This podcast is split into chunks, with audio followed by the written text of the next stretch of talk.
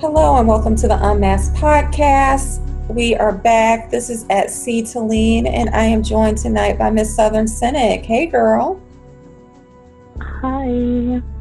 Hey, and so we are down one. Akira is dealing with Irma. She is still, she's in South Florida, like South Florida. So her and her family are dealing with the aftermath of Irma, so she could not record for us tonight. So I think we've all been stressed this week in one way or another about Irma. How about you? I've had my own hurricanes, but yes, Irma has contributed to the stress. Yeah, my parents are in Georgia, so they were without power for like a day and stuff. So, yeah, that was a bit much for me, but yeah, I'm hoping that she will get to go home soon, but I don't think she was really able to even think about when they would be able to, you know, their lives get somewhat back to normal. So we're just thinking about Akira, and you know, you guys, if you follow her on Twitter, definitely drop her a line to say that you're thinking about her and everything. So that would be, I'm sure she'd appreciate that. But let's get us to this episode. We're almost done with season 2, and you and I were just saying that we are ready for season 3 to begin. We are sick of the teasing and the taunting.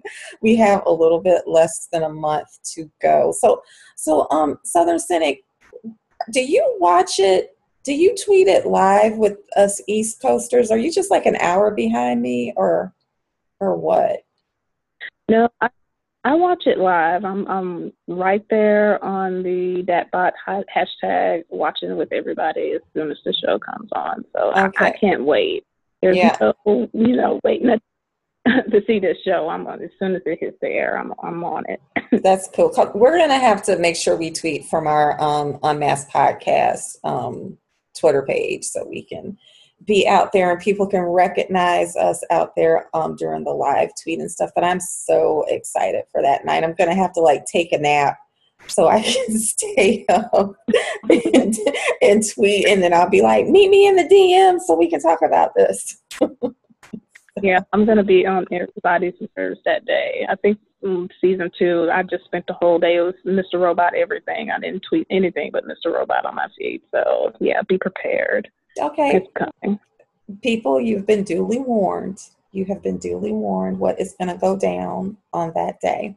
But we are on episode 10, Hidden Process. And I'm kind of frustrated because, you know, my hubs has been watching season 2 for the first time this summer, and he actually passed me. I'm doing a rewatch, but so he's always been like an episode or two behind me. And then he went to New York for the weekend, and he ended up finishing the series on the train. So now he's all like, oh, have you watched episode 11 yet? Have you watched episode 12 yet? I'm like, I watched them all, sir, but I'm just on episode 10. Just calm down. So now he's trying to rub stuff in. I'm like, I already know. But whatever. So enjoying. I thought he, you know, wasn't the biggest fan of the season 2. I'm not going to say he wasn't the biggest fan. I was disappointed that he wasn't as excited about it as I was. Mm-hmm. You'll appreciate this. He has certain feelings about Angela. Like, he doesn't like her at all. Like, in no shape and way or form. And I'm always like, I don't get that. But he, like, doesn't like Angela at all. I can appreciate it. I know you can. But you know, he hurts my feelings because he has not watched he hasn't listened to one episode of this podcast. So he hurts my feelings all the time. He has no excuse anymore since he's actually finished the season. So if he actually listens to an episode, I will let you know. But this week we start off the episode, we get to see Colby again. He's there. He's written a book. The title of his book is The Last Honest Man. So I guess the titles of these books are actually the opposite of reality. That kind of reminded me of Maria Sharapova's book that's coming out, and the title of her book is Unstoppable. I don't think so, boo. What were you thinking about seeing Colby again?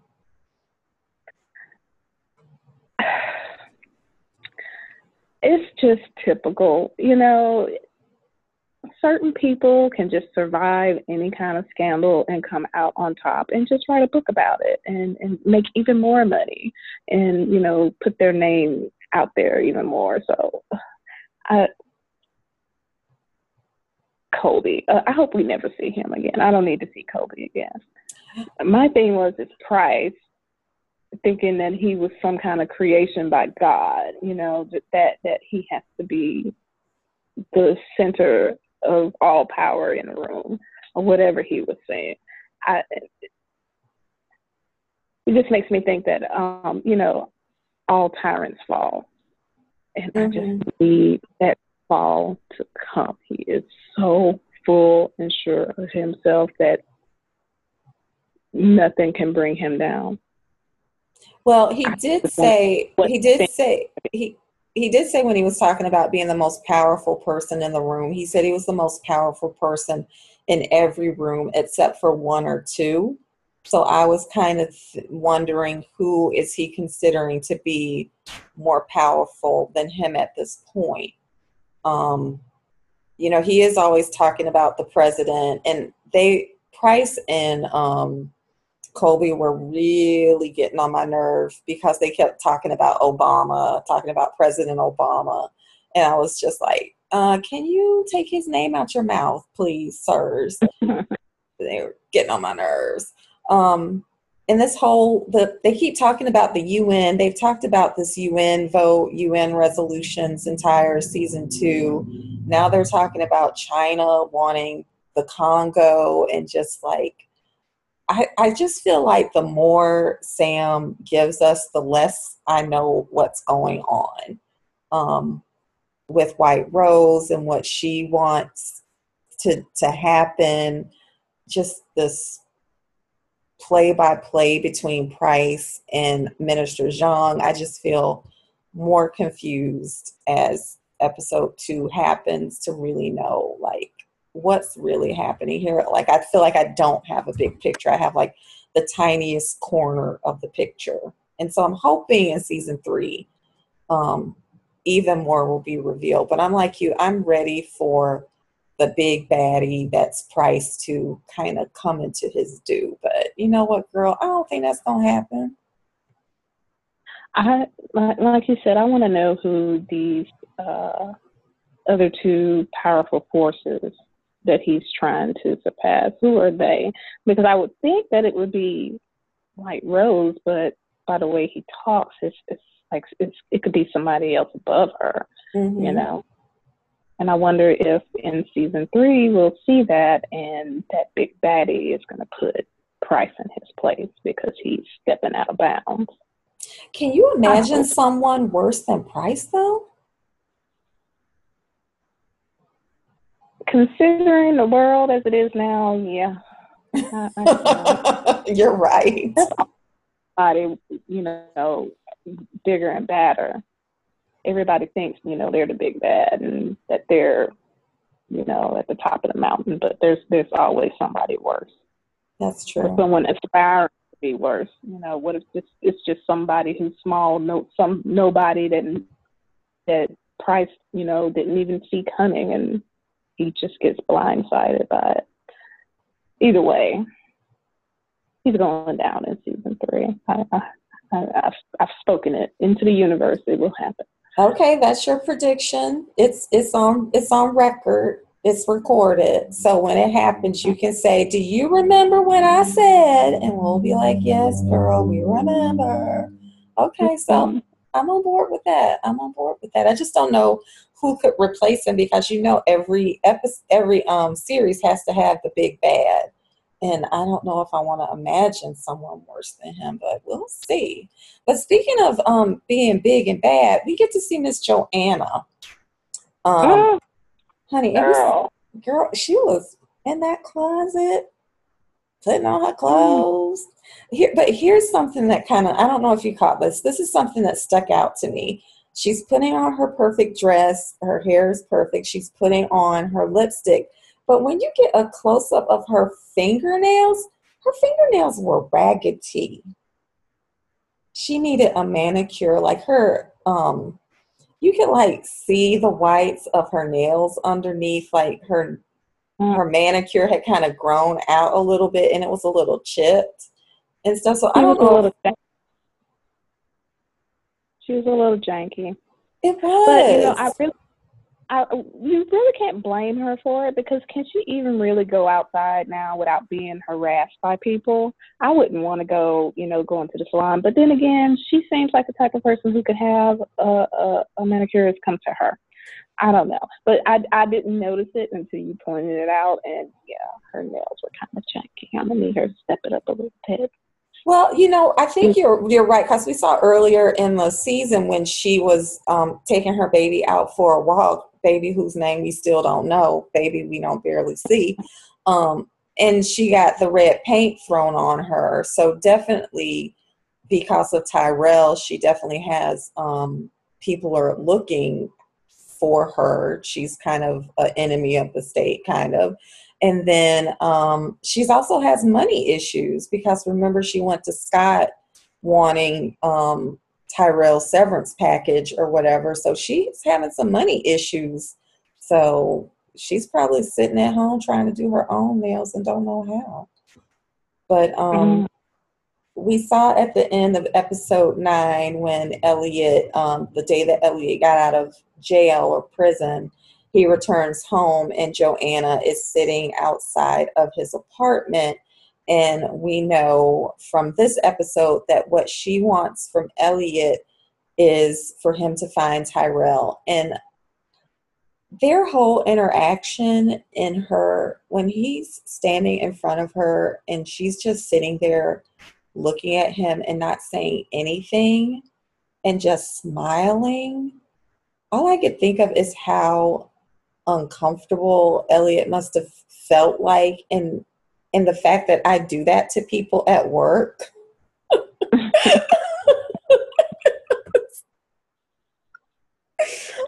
She looked like a tiger sizing up her prey, just trying to figure out, okay, do I go for the throat?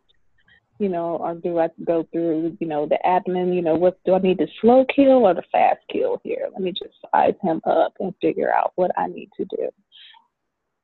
It really was a sizing him up, you know. And it was interesting that Mr. Robot was nervous as well. Like, Joanna is that powerful that even, like, big bad Mr. Robot is like, don't tell her he's dead or we will never get out of here. Like, every part of Elliot realized, I'm in danger.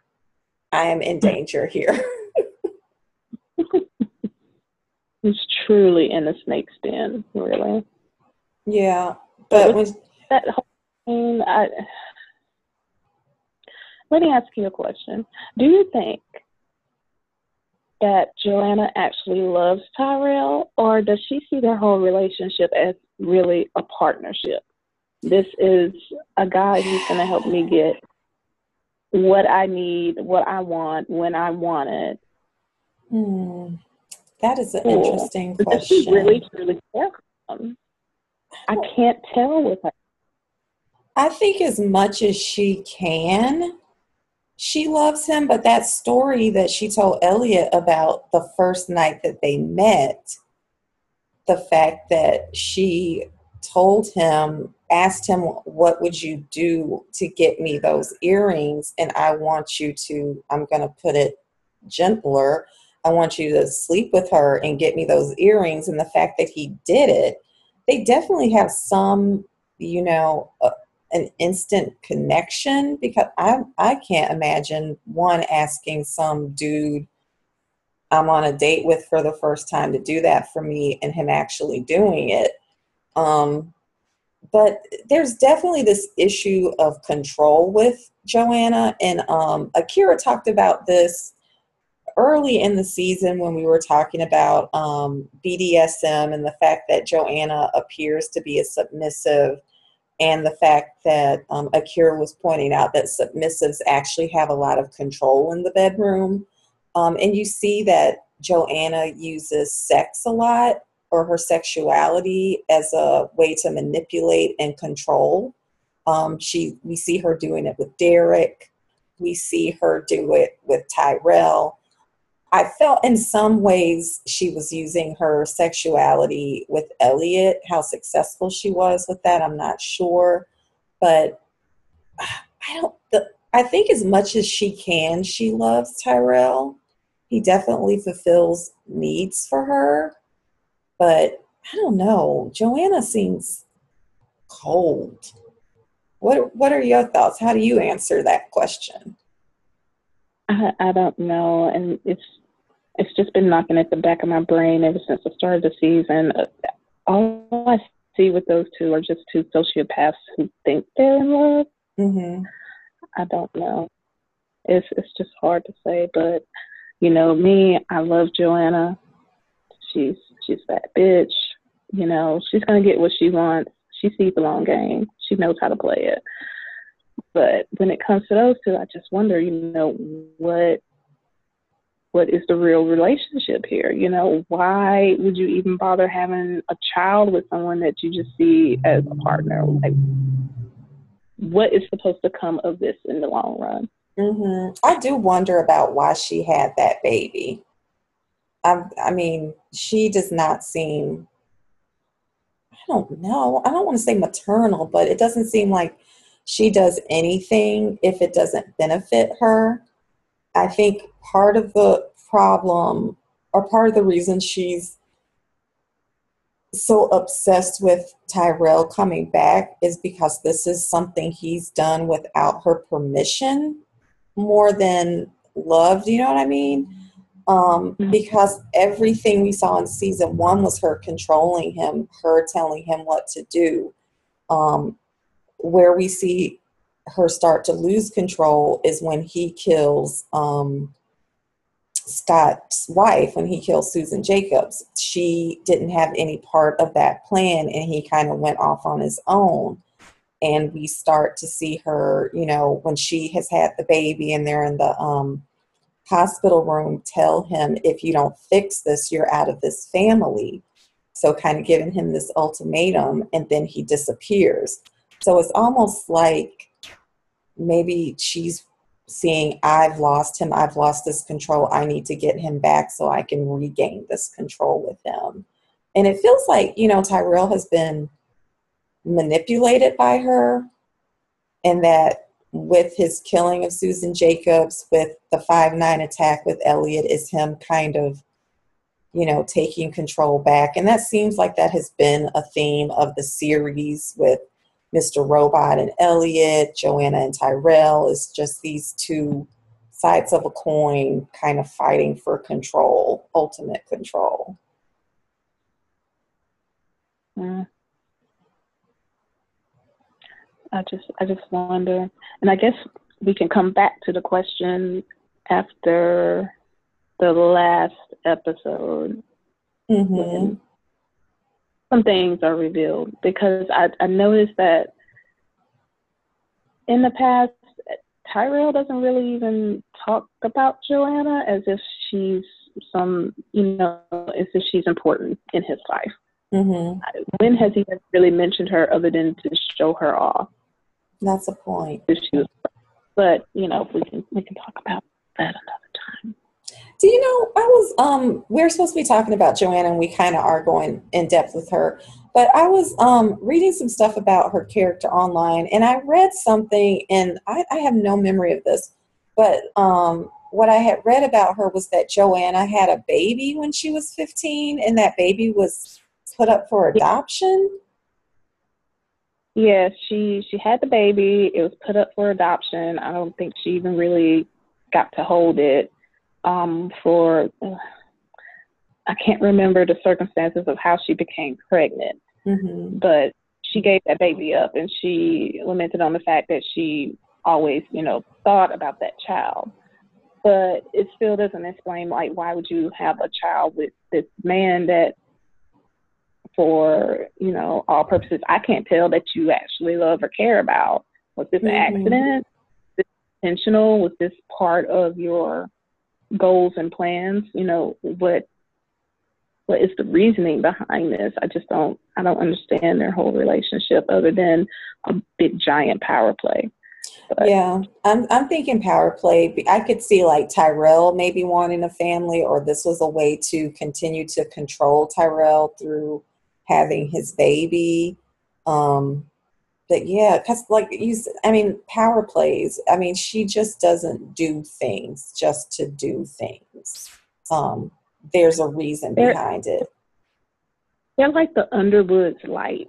That's how I see them. Mm-hmm. You know, I imagine they would get along with the Underwoods until they try to kill each other. But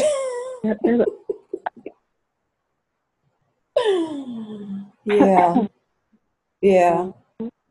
So it's going to be interesting. Season 3 is going to be interesting to see that dynamic between the two of them as well. But yeah, Joanna is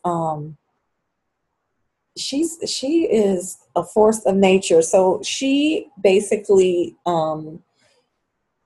forces Elliot to find Tyrell. She has said she believes that he's calling her. He's left her presence, all of these things, and she wants to know where he is. I mean, that's like the first time we kind of see desperation with her articulated in that way. So that was interesting. And that brings Elliot to, and he's in the car with Mr. Sutherland, and they go to buy hardware for him to find out where Tyrell is.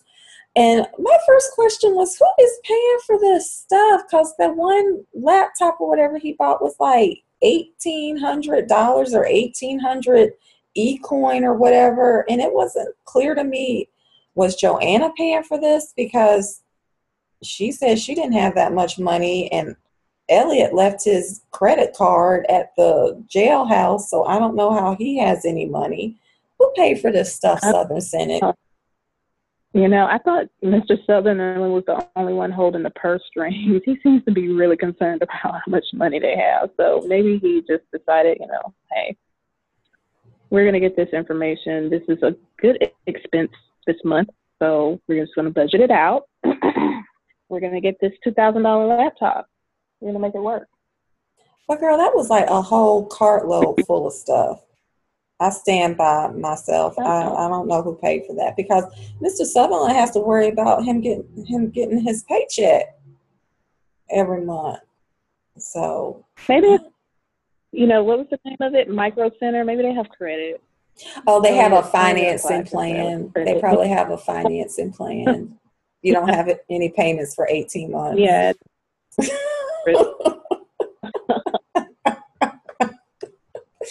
How are they going to give an ex-con credit? 6 months, same as cash. Oh, I need to do that. I need to buy some windows. I need some eCoin financing for some new windows for my house. But one of the interesting things that happened while they were shopping was that the telephone rang, and Mr. Robot was like, I'm out. And we don't see him for like the rest of the episode. He didn't say goodbye. He didn't say I'll see you later. He was just gone.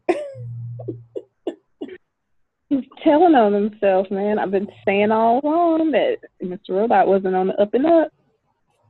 Elliot better get his stuff together and realize that something's not right here.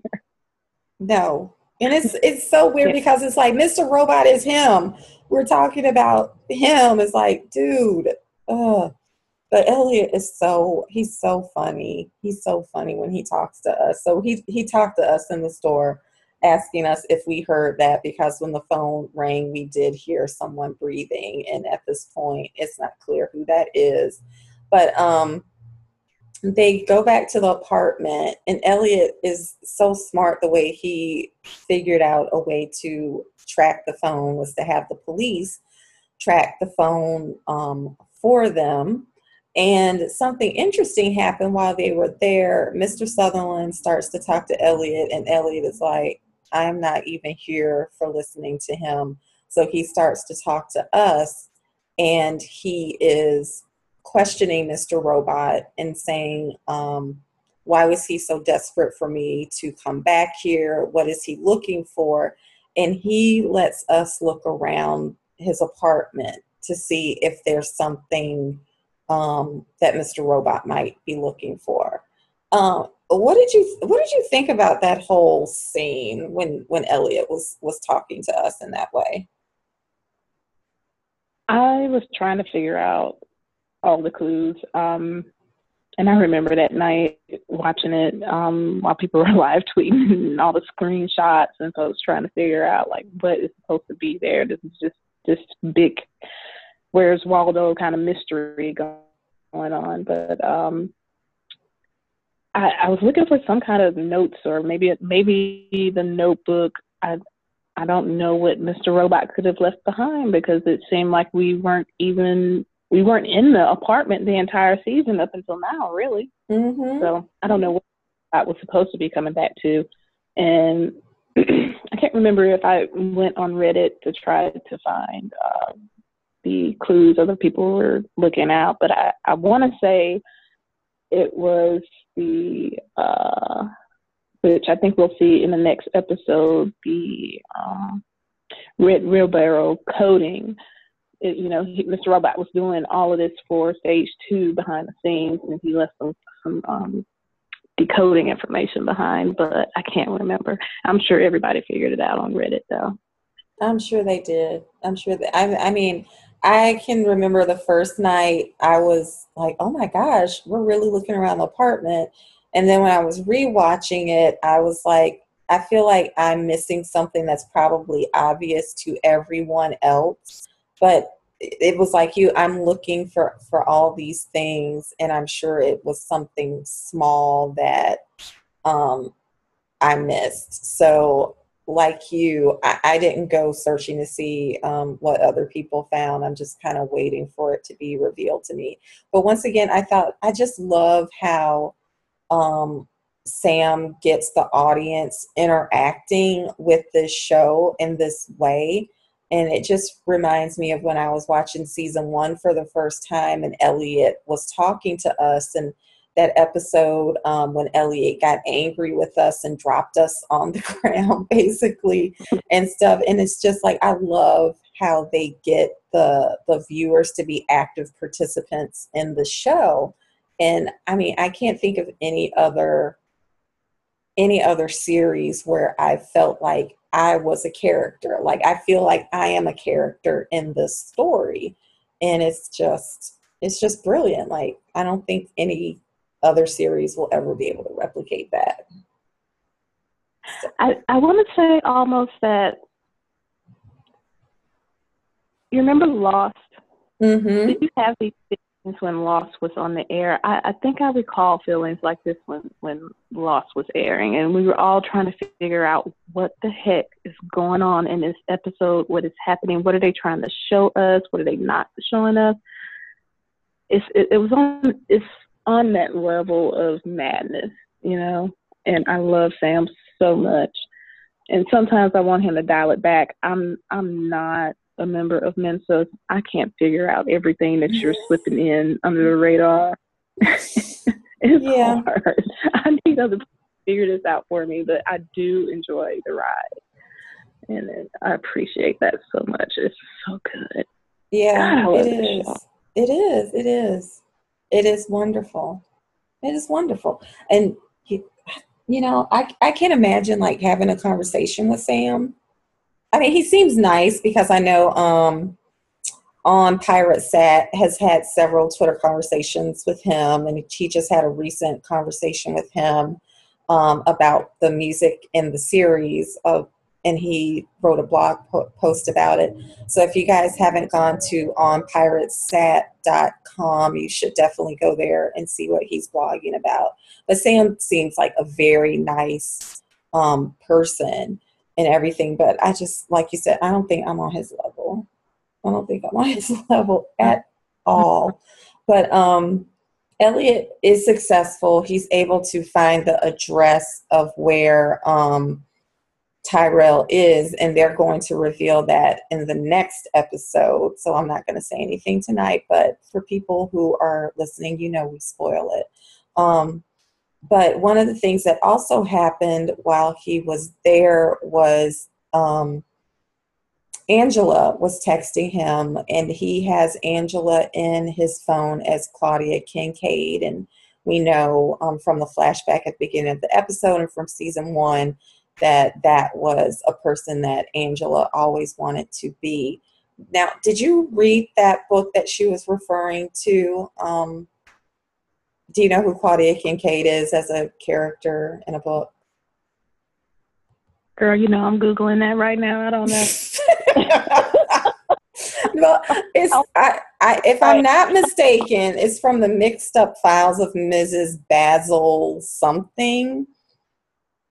And it's basically these kids, yes, these kids run away and they go live in a museum. And it's pretty cool. If you haven't read it, it's a fun book. It's definitely like a juvenile. It's in the juvenile section of the library. But I read this book when I was growing up. And then when I was teaching a class, I had my kiddos read the book. And then there's actually a movie as well. So if you haven't read it, it's good. I'll have to pick it up. Yeah, pick it up. It's a nice, quick little read, but it also speaks to, I think, the psyche of Angela, and even what we hear from Darlene a little bit later, because the characters in that book are wanting to kind of run away and escape their lives and live in this fantasy world, and that is basically what Angela is saying, you know, with her saying she wanted to be Claudia, is that she wanted to escape her life. And we get to hear from Darlene a little bit later when she's talking to Cisco about wanting to escape her life as well. And we've talked about her always running away as a child. So it was just that interesting connection with that book. So listeners, if you haven't read that book, check it out. You could probably read it in a day. It's a cute, sweet little story. So, but we see Angela texting him, wanting to meet him. And so we'll talk about that a little bit later, but let's talk about what's happening with Darlene. So at the end of the last episode, Cisco shows up with an injured Vincent, and Vincent has been staying in the apartment that was the headquarters. He was injured in the DC, you know, when they dropped the Bulls balls in Congress. He was injured in that shenanigan. And so Cisco brings him to his apartment, and Darlene is trying to be all hard and stuff. And Cisco basically reads her for filth. What were you thinking about Cisco in that moment? Oh my God, poor Cisco. He turned everything around for me in this episode for his character, which is sad, because as he's doing all of this, telling Darlene that, you know, she basically ain't shit for wanting to let this dude just die on this sofa, I knew he was going to end up dead by the end of the episode. Poor Cisco. He's come so far from, you know, being the douche canoe who is for, you know, watching women online, to wanting to actually maybe kind of save somebody's life and do the right thing. I don't know. But yes, I wish Darlene... What's that? No, go ahead. You wish Darlene... I wish Darlene had, you know, listened to him a little bit more, maybe an episode or two back. Maybe she wouldn't be in this situation. He's always trying to save her. So maybe he really does love her, and she just doesn't appreciate it. She doesn't even see it. You know, to him, he's a tool. He's a tool to get things done. Mm-hmm. You know, but poor Cisco. I'm sorry. Yeah. I know, like Cisco, he ain't shit for some of the stuff he's done in the past, but he's trying to steer her right. She's just not trying to hear it. That's all. But Darlene's mixed up anyway. Anybody who would basically just decide that being kidnapped is better than being in the situation that you're in at home, you got issues. Yeah. You know? She does. I mean, yeah. I mean, I think you can see in that interaction that she is trying so hard to be something that she's not, what she thinks a leader is. And I don't know if she's trying to emulate what she sees when Mr. Robot is in charge, if that's what she's trying to emulate, or if she just thinks she needs to be that unfeeling to be in charge. But it's interesting that she's kind of unfeeling with Vincent, and yet she's willing to risk so much to find Trenton and Mobley. That just kind of doesn't balance out for me, because if she was really this uncaring, you know, he could identify us, I don't know why she's willing to risk the wrath of the Dark Army for Trenton and Mobley. So I think she, you know, she's definitely conflicted, but I really appreciated Cisco basically just telling her, you're not a leader, you know, you need to quit pretending and do what's right. And you're absolutely right. She should have listened to him a while ago, because he has been warning all of them from the get-go about the Dark Army and telling them what they need to do. And they've kind of just been discounting what he said. One of the things I was questioning as well is, I kind of agreed with Darlene or whomever it was that said we should take him to the emergency room, but we need to just drop him off and roll on. I would not have been sitting in that waiting room for Vincent.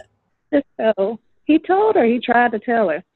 And I was sitting there thinking the same thing. That's all you have to do. Roll them out and keep going. Mm-hmm. Why are you, did they fill out insurance forms for this guy? You know, were they asking for warm blankets? Why are you hanging around? Mm-mm. Leave. You've done your duty. Leave. I know, because it's suspicious. It is going to be suspicious. It's a suspicious injury. The nurse is talking to you about these injuries or, oh, what happened? Y'all should have just skedaddled. No sense was made in this decision. Well, I guess Darlene's thing was she's more concerned about him talking and saying something he shouldn't while being under pain medication. But you're not, it's not like you're sitting there with him every second. Just go. I would think the dude would have sense enough not to say how he got into the situation that he was in. Exactly, because he was running from the police. He's not going to say anything. He don't want to go to jail. Oh, but you brought up one of the things she did sit and talk about. I think, was it in, it was in the hospital when she told him the story about being basically kidnapped as a child. These are things you discuss while sitting in the emergency room, in the waiting room. In public. Where mm-hmm. people can just overhear you, basically. You just spread your secrets. But, you know, that was just a really sad story. But one of the things that kind of struck me was that as happy as she was to be in this situation where this stranger was basically fulfilling her needs to feel loved and her wanting to stay there, the thing that made her okay with coming back home was Elliot. And the fact that she wouldn't have Elliot if she had stayed in kind of this dream life or this ideal life that she was making up for herself with this person who kidnapped her. And I kind of, you know, I was kind of touched by that Elliot means so much to her. And I guess Darlene means that much to him. Do you think she does? I think she does. It's just his crazy just gets in the way. Mm. I think he truly does, because he doesn't really write in, you know, in his journal, you know, about the memories of him growing up with Darlene, and he really does care about her. He has sympathy for the things she went through mm-hmm. in her childhood, which I still question, like, why was she the focus of all this abuse in the home? It doesn't seem like I mean, Elliot got his share of it, but she seemed to be the one to be the most, you know. Well, I think in the Red Wheelbarrow, he did write about her, and I think he wrote about not knowing her as well as he would like to because she was gone a lot from, you know, running away. And then I think he was noting that she tries to be tougher than she actually is. And then the thing with the abuse, I always have to remind myself that we're seeing these things from Elliot's perspective, and that maybe these are things that he's just kind of once again blocked out or doesn't want to remember. Maybe he doesn't want to remember all of his abuse, and it's easier for him to either remember Darlene's abuse or just forget her completely, because we do know he has a history of just kind of wiping her out of his memory banks, you know, as probably a way for him just to cope with what they went through. Yeah. And these are things I really want to, I wish Sam would expand upon. I just feel like I have a lot of questions there about what happened in that house. And I know we get pieces of it in the journal, we get pieces of it in the show, but I feel like we're missing some key piece about their childhood that, besides, you know, his dad dying and everything that happened at the plant, you know, there's something else there. And, you know, I wonder how much Edward had to play, because we kind of focus on the mom, and we do know that Edward either accidentally or on purpose knocked Elliot out of a window. But one of the things when I had the episode on today again this afternoon when I was doing something else, and when Darlene was telling her story, and she was talking about going with the lady, and she was saying, I didn't have to be with mom and dad anymore. So it wasn't just mom she didn't want to be with anymore. She was also happy not to be with her dad too. And that kind of struck me as, oh, that's kind of weird, because we really haven't heard too many negative things about Edward, but she doesn't want to be with her dad either.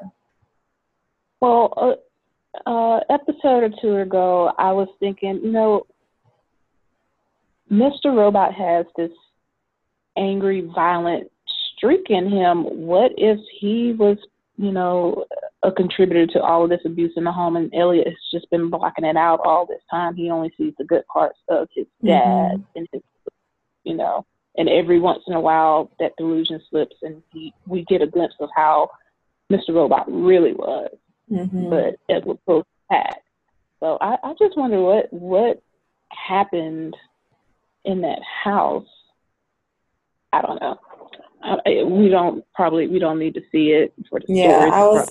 I was just thinking maybe we can't handle what happened in that house. Maybe.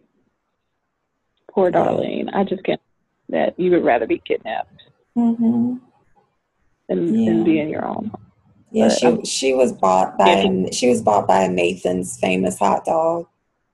That's what that lady offered her, a hot dog. She said, "What do you want?" And that's all it took, because no one had ever asked her what she wanted. Oh, so sad.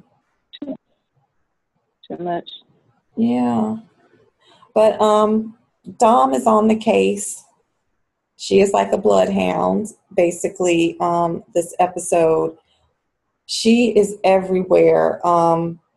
She was at Susan Jacobs, or she was at the apartment after, I don't know how the FBI or how the police ended up in the apartment in the first place. They didn't really say, but they called Dom because when they were talking to neighbors, they described a person who looked like the FBI's sketch of what turns out to be Cisco. And that basically got her on the trail to him. So one of the things that kind of struck me this episode is Santiago. So her boss for the FBI, I feel like he's kind of been a roadblock to Dom, and I'm questioning his loyalties. So when they were in,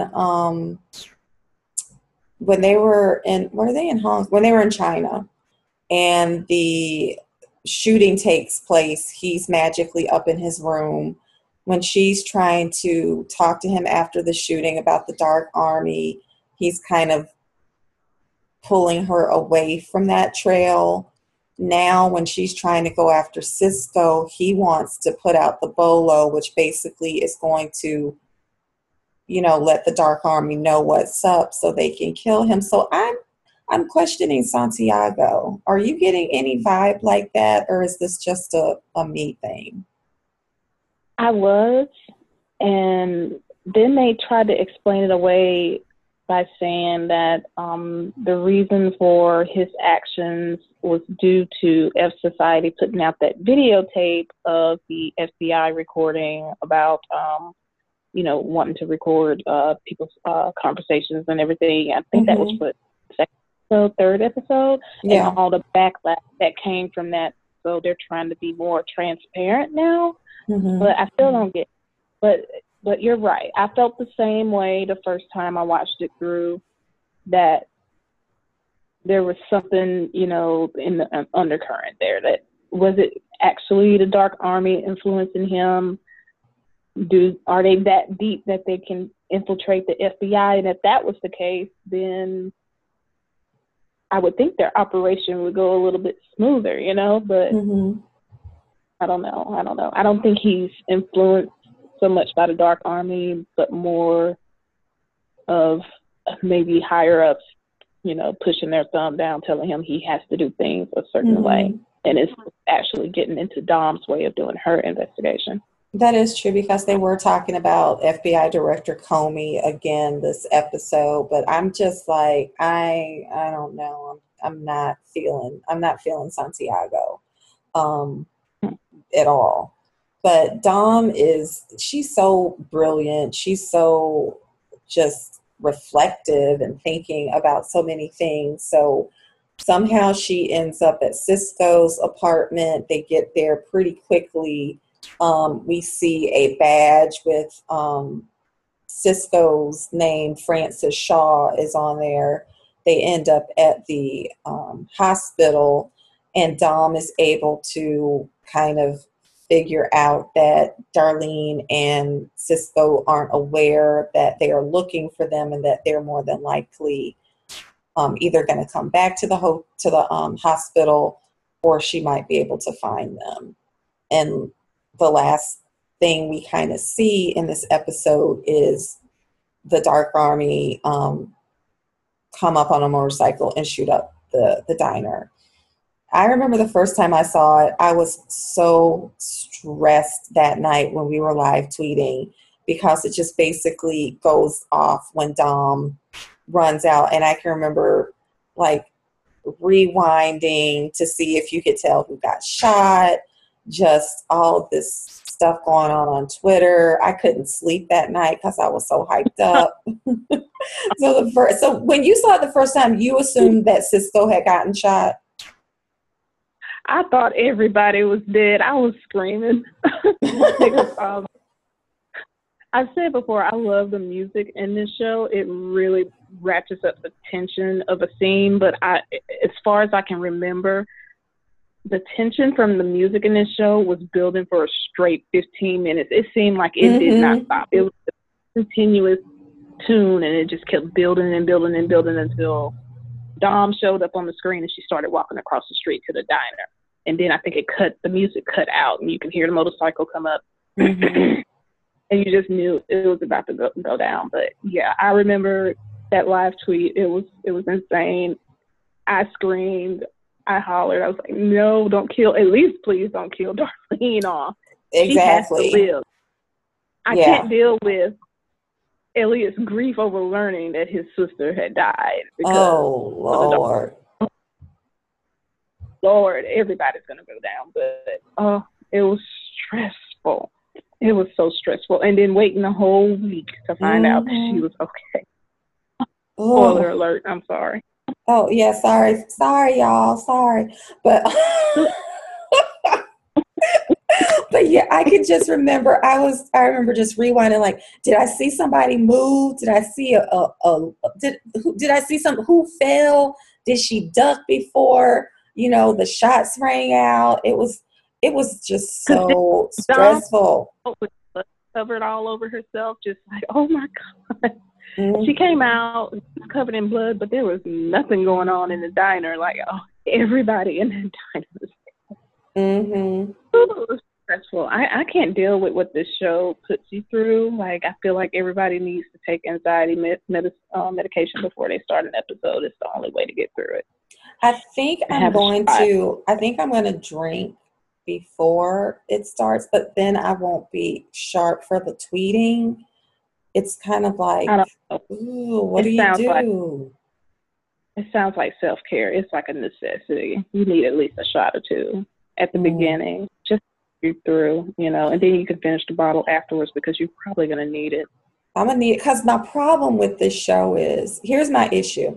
This is why I like when it was on in the summer. Starting in late August, my alarm goes off at 5:30 a.m. So I'm usually trying to sleep at 10. So already I'm going to be staying up till 11 to watch this show.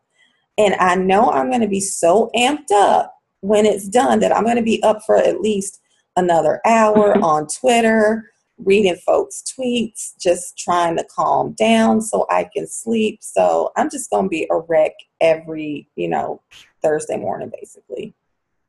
And just shout out to all the after shows. I think we had like 2 or 3 this season. Mm-hmm. But, oh, that was some needed therapy. You know, you have to process things, have people walk you through it. It gets a little better with these after shows that pop up. And I wonder if they're going to do that for season 3, because I hadn't really heard anything about it. I know they had that one show with that weird host. Yeah. But there was it The Verve? They had a great show online, but without those shows, I don't see how I would have gotten any sleep. I was thinking maybe after the first episode, we should do a live podcast afterwards. We'll have to talk about it. We'll talk in the DMs. We'll talk in the DMs. I would need a life alert to get through that. Listen, I know the only thing I will probably be doing after the first episode is swearing. It's just gonna be like, what the F just happened? What the F just happened? Okay, so the only other thing we need to talk about is Angela and Elliot had this interaction on the subway. So when Elliot was trying to figure out where Tyrell was, Angela was texting him basically and wanted to meet. And so they met on the subway. And whenever they're on the subway and there's no one else in the subway car, I just don't know what to think about that. Maybe that's their way of saying maybe Elliot was so focused on Angela that they didn't notice that it was a subway car full of people. But I just feel like there's something false about the scene in some manner when there's just like nobody else on a subway car in New York City but the two of them for, you know, more than one stop. What do you think when that happens? I have no frame of reference for that. I've never been on a subway, but I would imagine, yeah, it should be more people there. But maybe it's a trope to say that something's about to happen here. Mm-hmm. There's something you're supposed to pay attention to. Exactly. It actually happens because, like I said, I'm sorry, but I wasn't able to watch the full scene on my computer, but I can't remember if we actually see the people come on. We don't see them come on. We see Elliot get off and Angela turns around and they just walk up to her like they're already on the subway. Like we don't see them come through any doors. We just kind of see them from behind walk forward into the scene, which is just like the whole thing is just weird to me. Yeah, I think it's just a setup to build attention, you know, to have a surprise like there's nobody here but now. Dun, dun, dun. You know? And that does set us up for what's going to happen in the next episode with Angela. But when they're on the subway, Angela just basically lets Elliot know, I know you started F Society. Like, there's no preamble. She's just like, when did you start F Society? And his face is like, what? And then she she tells him that she can't take it, that, you know, Dom has just seen her, that they can't win. She's going to turn herself in, but she would never, you know, let the FBI know about his part in it, and basically telling him, you know, she can't take it anymore. But she also talks about Mr. Robot. And it's interesting to me when, like, Darlene casually reveals and Angela casually reveal that they know about the existence of Mr. Robot, because she talks about this time where Elliot was in a museum and he was just screaming and ranting and raving, and Elliot has, like, no memory that this happened at all, which is just showing us once again that we can't trust his recollections of things. But she tells him basically that whatever he's telling you or whatever he's trying to do with you, don't trust him. And I just thought that was interesting that she's treating Mr. Robot, and Angela and Darlene treats Mr. Robot like it truly is a separate person. It brings up the question to me, both Angela and Darlene know that Elliot is not well in his mind. He should be medicated. He should be under some kind of treatment and therapy. And I know you have to be responsible for yourself, but considering how close they are to him, why haven't they tried to do better by him, by getting him to seek help, to pointing out to him, this whole plan of yours is a result of your broken mind. You cannot go through with this. You can't do this. Has anybody tried to stop Elliot from doing anything with F Society? I mean, especially Darlene. No. But I always wonder, like, okay, you have these two people in your life and they obviously care about you, but why is it that nobody is really trying to be hands-on and actually stopping you from doing a very bad and potentially damaging thing, not only to yourself, but to society as a whole? Well, we know Darlene was right there in there with him. Did they even know that he's seeing Krista? What was that? I said, do they know that he's seeing Krista, that he's been in therapy? Like court-ordered therapy? I don't know if they know that, but they know he should be on medication. Wow. Darlene went to go pick up his meds at one point. I don't know. I just feel like... Enabling. They're enabling him somewhat. You're responsible for yourself, but at some point, you know, if you see somebody who's doing that much harm and damage, like, shouldn't you step in and do something about it? Maybe I don't know. I don't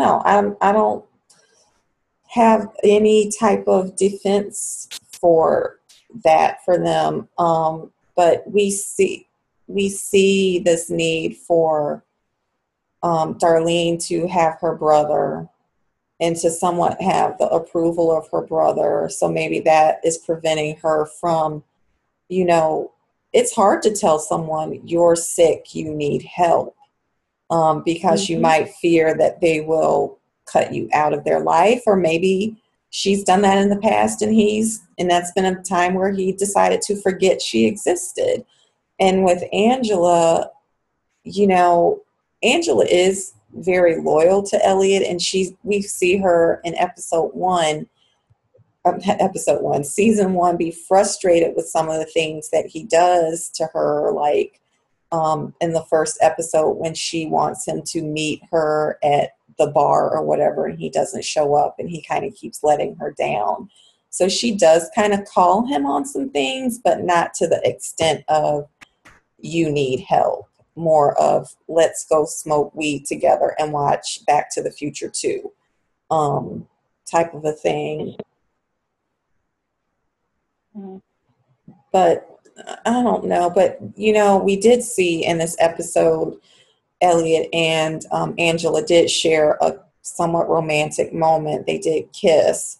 So I don't know if that was the first time they've ever kissed or, you know, the first time it's gone to that level. They've hinted that they had something going on in the past, but I always felt like it was kind of like one of those awkward kind of crushes, mm-hmm. you know, like you're trying to fill out the situation. You're not quite sure if you want it or if the other person wants it. So, you know, let's do a little date here and, you know, a little date there, maybe a smooch on the cheek. And it just never progressed because, well, Elliot has issues. Mm-hmm. So it was unresolved, but. Yeah, they definitely teased it before. They've had like some close standing where they could have, you know, kissed, but kind of those longing looks with nothing happening, just like you said. Mm-hmm. I don't know. I don't know. I want them to be in any kind of relationship, you know, maybe just leave it where it was. Just leave it here. I can't imagine. I mean, even when Elliot was with Shayla, that seemed, I mean, it wasn't real because Elliot was ignoring this huge part of himself. So, like, I don't even know what kind of relationship Elliot can be in because he's so unwell. I don't know. I guess when you're as lonely as Elliot has been, once you get a taste of intimacy and affection, you know, you feel a little close to somebody, you kind of hold on to that too tight, even mm-hmm. if it's, you know, you're holding on to that feeling, that thing that you want, but in the end, it's not going to work out. I don't know. Yeah. I'm just not on the Elliot and Angela train. Mm-hmm. I don't. Well, don't go. Well, if you're not on that train, don't go into fan fiction because people are solidly on that train. No, I gave up on Mr. Robot fan fiction a long time ago. I cannot get into it. I just can't. It's like you can't write fan fiction for Mr. Robot because it's such a well-written show that it just seems terrible. Like you can't mm-hmm. casually write Mr. Robot fan fiction. Now I can read Arrow fan fiction because that show has gone so downhill that the fan fiction is much better than the writing on the actual show. And if you are an Arrow fan and you love it, I'm sorry. I just don't. Yeah, the Mr. Robot fan fiction just cannot compete to the show. But we have 2 more episodes left in this series, and the next 2 are real doozies. So I'm just kind of working myself up to rewatch those again in these upcoming weeks. But there's been Mr. Robot news happening. There was a second trailer that was dropped in the, I think, 2 weeks since we recorded. So there was a second trailer for season 3 that dropped. What else did we get? And we were talking about this before we started recording. We got a new trailer. Mm-hmm. We got a photo of Rami as Freddie Mercury. Yes. Yes, girl, that was, I told you, I said, I looked at that and I like read the blurb and like, well, where's the picture of Rami? Like, I didn't even know it was him for the long, like I clicked on 2 different links because I was like, maybe they forgot to put the picture in the first link. And then I looked at it again. I was like, oh my gosh, that is him. He looked, they did a really good job. The makeup folks did amazing work. Getting an image, and I can't wait to actually see a live shot, because we know Rami can gyrate, you know, he's got some moves, the hips don't lie, but I really want to see him, you know, actually becoming Freddy. So yeah. I can't wait for that to come out, and I hope it's soon, you know, just a little taste, just a little tease. I want to hear some music because he actually sang. Does he? That he's not lip syncing? No, I think they said it's a mixture of, but he's definitely laying down vocals. Oh yes, yes, I'm ready for that. I think I tweeted that out, and I said it's going to be nice to see our pocket prints in a different role. I'm happy for him. I think it's going to be a great, you know, like, not a breakout role, but to really put him, this feels awkward, you know, back on the map with Hollywood. We know he's great on television, but I mean, really the standout role that I can think about is him in, you know, Night at the Museum. And what was that, that other weird movie with all the cars? Wasn't he in Twilight? Wasn't he in the Twilight series? Like he was a vampire or something? Or a werewolf? I didn't watch that, but I know he was in it. Hold on, let's ask Google. Come here, Google. Rami in Twilight. Yes, he was in Twilight.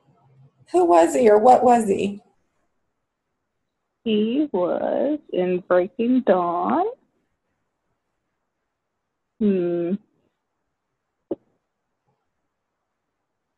Arash Marandi in Breaking Dawn. No, Benjamin, I guess. Benjamin is his name in Breaking Dawn. Oh, he's so young and fresh-faced. You have to go out and, you know, like, we'll get into the DMs and we'll talk about this, but he's very young and fresh-faced. Oh, I think he was on, like, on the cover or in the poster or something. I saw one photo from that movie, but I never saw any of those actual films, so I don't know what he actually did or did not do. Twilight.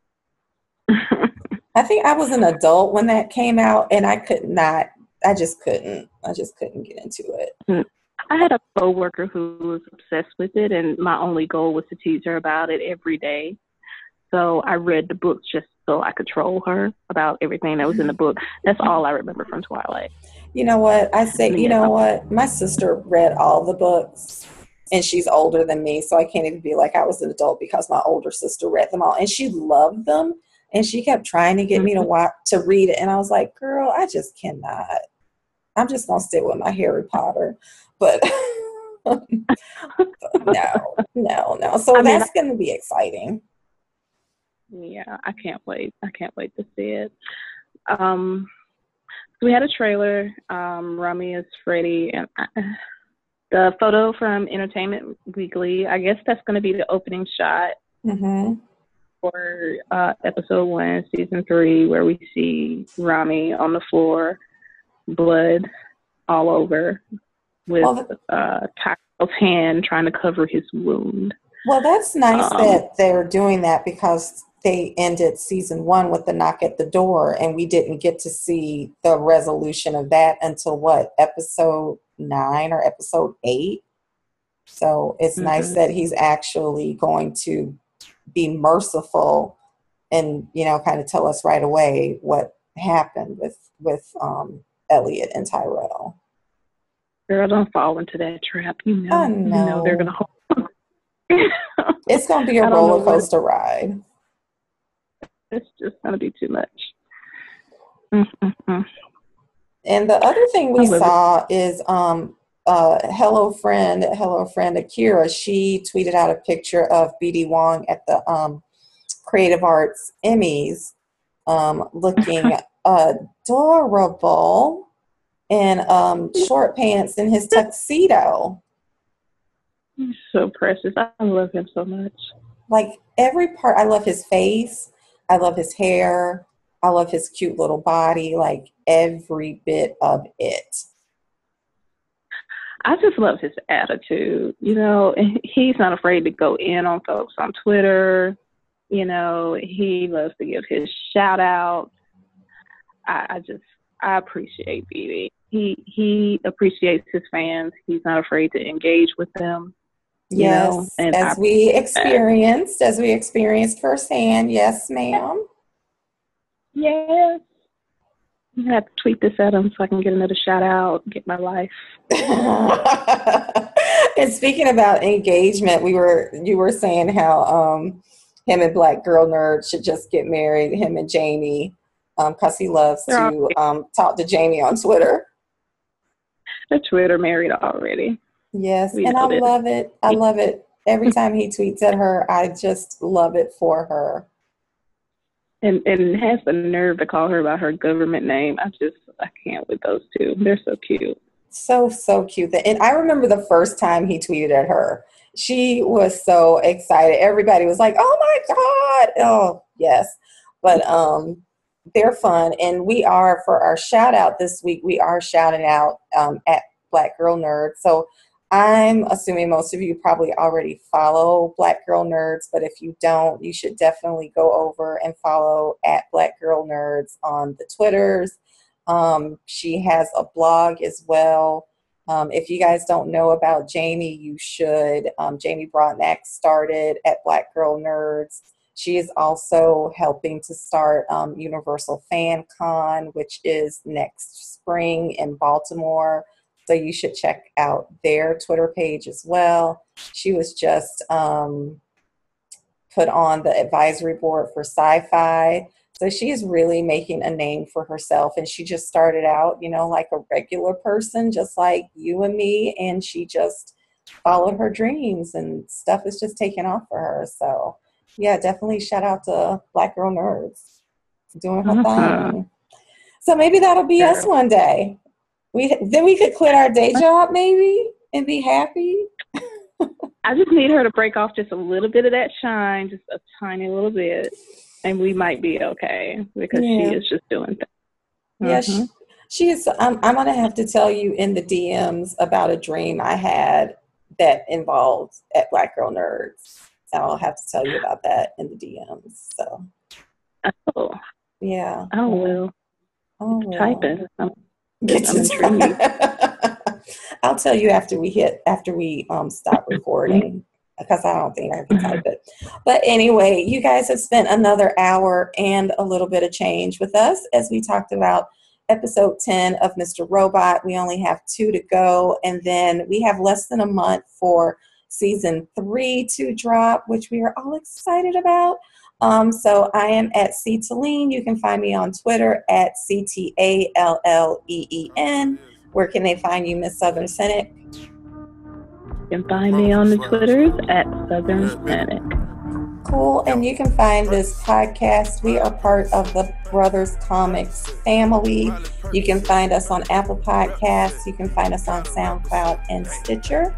And we thank you, and we will see you next week. Good night. Bye. Mask on. Fuck it, mask on. Percocet. Miley Percocet.